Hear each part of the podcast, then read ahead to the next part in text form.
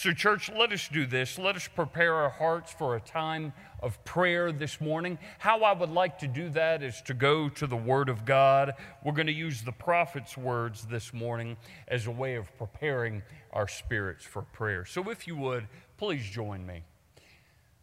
But who will be able to endure it when He comes? Who will be able to stand and face Him when He appears? For he will be like a blazing fire that refines metal, or like a strong soap that bleaches clothes. Amen and amen. Let us go to the Lord, church, in prayer. And as we do so, we remember this day the many thanksgivings that we have that are right before us, oh God, the very gift and breath of life for family, for friends, for our church Lord, what a blessing all of these things are, Lord, and we ask your hand upon them. Oh God, you are the God who gives us peace. In this second week of Advent, calls us to remember, oh God, that because of your Son, Jesus, we can experience a Christmas that is free from turmoil and chaos. Regardless of our circumstances or our situations, you offer us peace that passes human understanding. For we remember, Lord, that first Christmas when you sent your Son. You sent the one who is called Wonderful Counselor mighty God, everlasting Father, and Prince of Peace. Even the angels in your word, it says, said, Glory to God in the highest heaven, and on earth peace to those on whom his favor rests. The angels knew your purpose, they knew the gifts of hope and of peace, joy and love that Christmas held. They recognized the fullness of God that was wrapped in the tiny flesh of an infant as you humbled yourself and dwelled among us. Emmanuel, God with us as the baby Jesus. That baby would grow to be the same God man, Jesus, who would again humble himself to face death on a cruel cross as payment for our sin. He would triumphantly defeat sin and death and even hell itself in order to cancel our sin debt and reconcile us to you, O God. This is why you sent your Son, Jesus, because you loved us. You sent Jesus that we might believe in him and receive eternal life for he was the first Christmas gift and still remains the only gift worth truly having. You exalted him and gave him a name above all names. Every knee in heaven and earth and under the earth must bow to the name of Jesus alone. For the winds and waves obey him. He rules and reigns as king over all and no situation or circumstance that we find ourselves in is any kind of match at all for our Savior, Jesus. For we are able to have the fullness of peace in our hearts on Christmas Day and every day because that same Jesus sits at your right hand in heaven and makes intercession for us. Not only that, but He paid our sin debt. He loves us with a love that is unfathomable. Nothing can separate us from His love, for He is good and His plans for us are good. And we ask this in the powerful and saving name of Jesus our Lord, who gave us the Lord's Prayer, praying together now as the body of Christ, the Lord's Prayer. Our Father, who art in heaven, hallowed be thy name. Thy kingdom come, thy will be done, on earth as it is in heaven. Give us this day our daily bread, and forgive us our trespasses, as we forgive those who trespass against us. And lead us not into temptation, but deliver us from evil. For thine is the kingdom, and the power, and the glory forever and ever. Amen. Church, I am turning now to the Old Testament book of Malachi. I'm going to be reading from the third chapter, verses 1 through 4. This is about the coming day of judgment. It says this Look, I am sending my messenger, and he will prepare the way before me. Then the Lord you are seeking will suddenly come to the temple. The messenger of the covenant, whom you look for so eagerly, is surely coming, says the Lord of heaven's armies.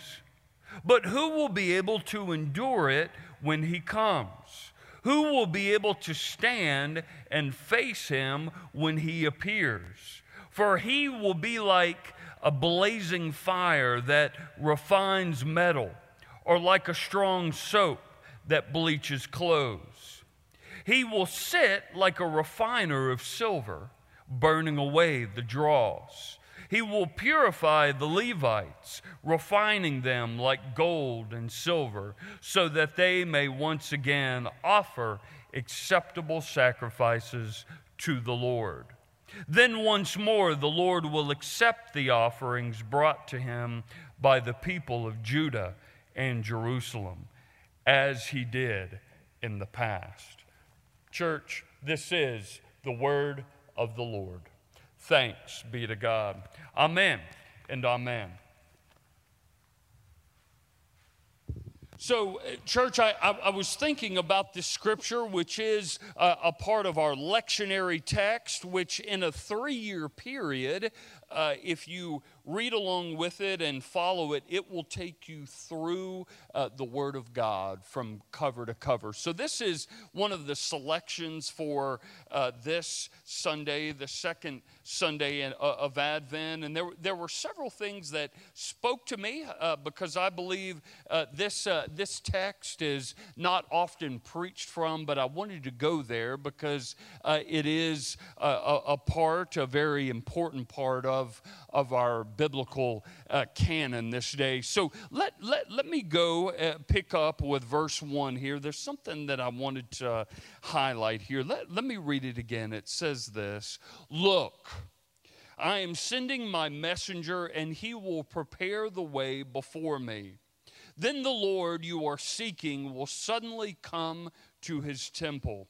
The messenger of the covenant, whom you look for so eagerly, is surely coming, says the Lord of heaven's armies. Now, now let, me, let me stop there and say that this uh, scripture is fulfilled. Now, it took 400 years to fulfill this scripture, but it came true. It was fulfilled. So, of course, you have the prophet speaking uh, the words of God about something that is coming. So, we fast forward 400 years, and indeed, these words are fulfilled.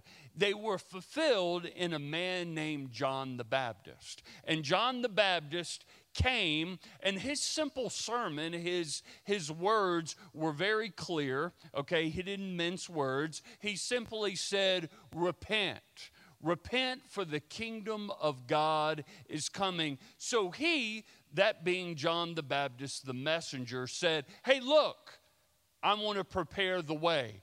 For you see, I'm only the messenger, John the Baptist was saying, for the Savior is coming.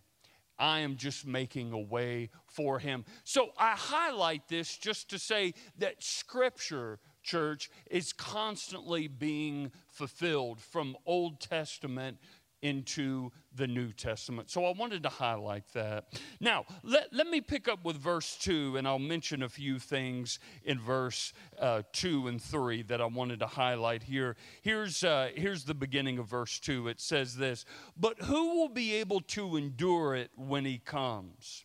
Who will be able to stand and face him when he appears?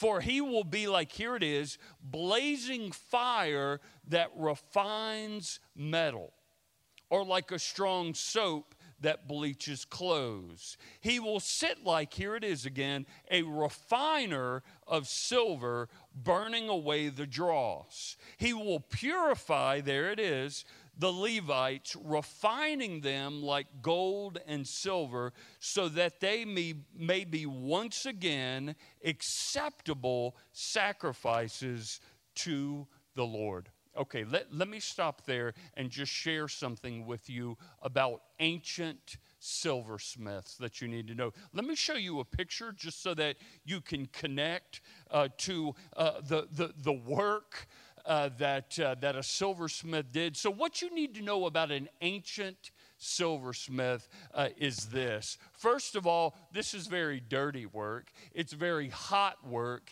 It's very hazardous work. But an ancient silversmith was something that was very valuable and, and of course, needed. So these ancient silversmiths would refine silver by putting it in a crucible, as you see uh, in this photograph here, in the hottest part of the fire. Can you imagine the, the heat alone, right? The heat alone. And they would effectively, here it is, burn off any impurities, okay? And then they would take the crucible out of the fire and they would pour it then as pure silver. The fire then got rid of, church, what was bad, the impurities, okay? So that the impurities in the silver or the waste from the grain harvest would be removed completely. So that's the process, okay, that the silversmith had. Now, let me explain how that then relates to the scripture text. So the prophet Malachi, he is considered one of the minor prophets in the Old Testament, okay? It, he's only a minor prophet because it's considered one of the shorter books, prophecy books in the Old Testament. It had nothing to do with his notoriety or the actual prophet himself. In comparison to the book of Isaiah, it's a much shorter book of prophecy. Thereby, he's called one of the minor prophets. So the prophet Malachi talks specifically about the descendants of Levi. Now, keep in mind, Levi is one of the 12 tribes of Israel. So, th- this is a very important tribe, and here's why because they were considered the priestly tribe. They had the responsibility of offering sacrifices unto the Lord so that they could atone for their own sin okay, but also for the sin of Israel as well. They were the ones who were authorized to make these sacrifices, okay? And, and I'm speaking about blood sacrifices in order to make themselves righteous and atone for their sin. And they would also make these sacrifices on behalf of the Israelite people as well. But by Malachi's time, Malachi is saying about this priestly class that they were not doing a good job, okay? They were falling short, okay? Now, we don't know exactly what was going on with this priestly class known as the Levites, but there's just a couple of things as I was researching that I wanted to mention here. They might, okay, the priestly class, the Levites, have been skimming a bit off the sacrifices for themselves. So they were making this holy ritual about themselves. It, it's also thought that they might have been taking advantage of their position, that power and authority had corrupted them in a way, that they were becoming, in fact, sanctimonious, thinking of themselves better than everyone else. So keep that in mind as well. Maybe they were, in fact, becoming full of their own importance. Maybe they had become just complacent and they were doing a half hearted job or simply neglecting their priestly duties. They would have become, in essence, impure. The priests, this priestly class, they had become impure. So Malachi is saying, You must be refined. It starts from within in an effort to be refined. So he's speaking out against this priestly class. Now, I want us to think about spiritually being refined in this way, okay? This is very important. Listen very closely. If you want God to put things right in your life, church, okay? If you want God to put something right in your life, then you need to let God do something about what is wrong in your life first. Okay? In a sense, whatever that impurity is, whatever that sin is, make yourself pure first. Repent of that sin. Allow God, church, to work on you from the inside to refine your heart, to refine your spirit, to refine your soul, to make whatever that wrong is right. And then God can, can do marvelous things. Okay, you need to lose the impurities church. You need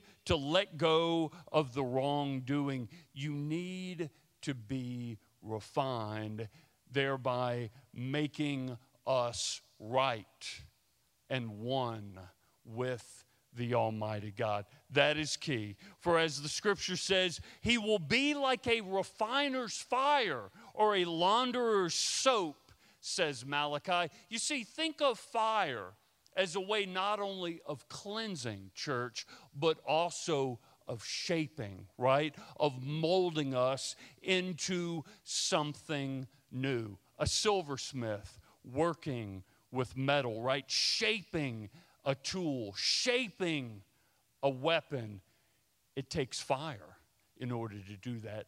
Burn off the impurities so that you can be something new. That's key. So, the only way, church, that you and I, that the Israelite people, that any one of us who seek a relationship with Jesus Christ, the only way that you and I can grow, church, is to be refined okay? Don't be scared of it. Don't shy away from it. Don't sweep it under the carpet. That is the way that you and I, as believers, can be refined. Now, that sounds good, right? That sounds great. That sounds wonderful. But how do we think about being refined in real time? Because that's key. That is absolutely key. Think about being refined in this way because it speaks to every one of us because we're human beings. We fall short, every one of us. Think about being refined in this way. Number one, you and I can be refined from our unhealthy desires. We can be refined from that. We can be refined by our tongue, right? And what I mean by that is how we talk how we carry on conversations with others. We can be refined from our gossip, our slander, our malice talk. We can be refined from the fear that often plagues and starts us right in our mind. Because keep in mind, the mind, church, is a battlefield for the devil. You can absolutely be confident in your thinking one day, and the devil uses that mind as a battlefield, and just the next day, you are doubting yourself, you're doubting others, you are doubting the Almighty God Himself. The devil uses fear, okay, and plagues our mind. Fear. We need to be refined through the power of the Holy Spirit from our fear. How about this? You and I can also be refined from our anger and our bitterness. And maybe we're angry or we're bitter about something that happened yesterday, or maybe something that happened last week, or maybe we're anger, angry and bitter about something that happened 20 years ago.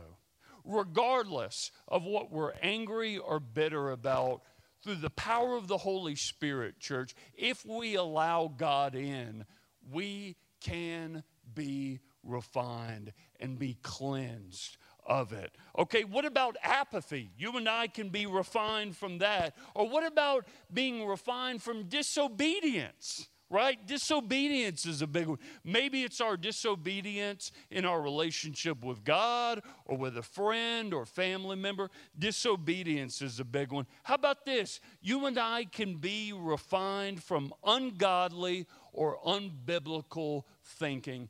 That's a big one. And our world, unfortunately, is plagued with that.